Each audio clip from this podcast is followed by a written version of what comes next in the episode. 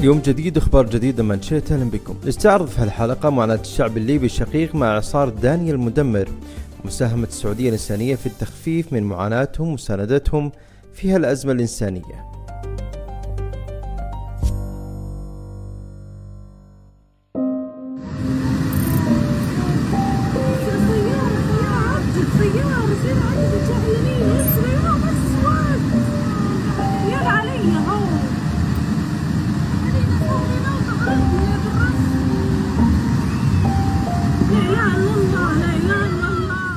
أيام عصيبة يعيشها الليبيين بعد الكارثة الإنسانية المؤلمة اللي تسبب فيها إعصار دانيال المدمر. جثث مرمية بالشوارع وبيوت ومباني مهدمة ومدن أمسح ربعها وتساوت بالأرض بلمح البصر. في كارثة هي أقوى كارثة طبيعية تشهدها ليبيا من 40 سنة. زاد من حدة أثارها المرعبة تهدم سد درنا اللي كان أحد الأسباب وراء ارتفاع عدد الضحايا والجرحى وصول لقرابة 11300 قتيل. المملكة أعلنت تضامنها مع الشعب الليبي في الأزمة وجه خادم الحرمين الشريفين ولي العهد مركز الملك سلمان للإغاثة والأعمال الإنسانية بتقديم مساعدات غذائية وإيوائية لإغاثة المتضررين. وانطلقت أمس أول طائرة إغاثية من مطار الملك خالد الدولي لمطار بنين الدولي في مدينة بنغازي الليبية محملة بأكثر من 90 طن من المساعدات. وذكر المتحدث باسم مركز الملك سلمان للإغاثة الدكتور سامر الجطيري أن هالمساعدات ممكن تستمر لشهرين مع التركيز على أن تكون مساعدات غذائية وإيوائية.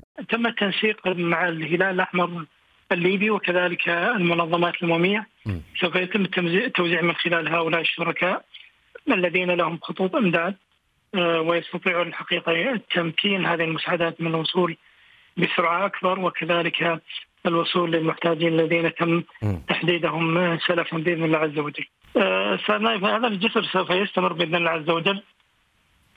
ما دام هناك احتياج وما دام هناك آه، يعني فجوات وثغرات في في هذه المرحلة في مجال المساعدات الإنسانية حتى الوصول بإذن الله عز وجل إلى مرحلة التعافي طيب. المبكر.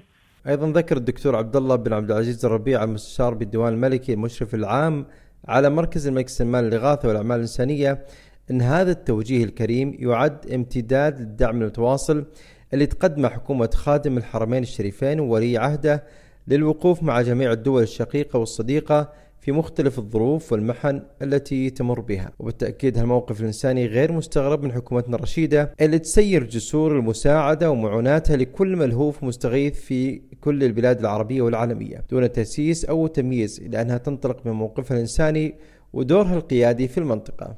وإلى هذه اللحظة ما زالت عمليات البحث عن المفقودين مستمرة وفي كل دقيقة تكشف الأخبار عن قصص ومآسي إنسانية جديدة. وبدورنا نقدم خالص التعازي والمواساة للشعب الليبي الشقيق وكل دعواتنا لهم بتجاوز هذه الأزمة بسلام بأقل الأضرار.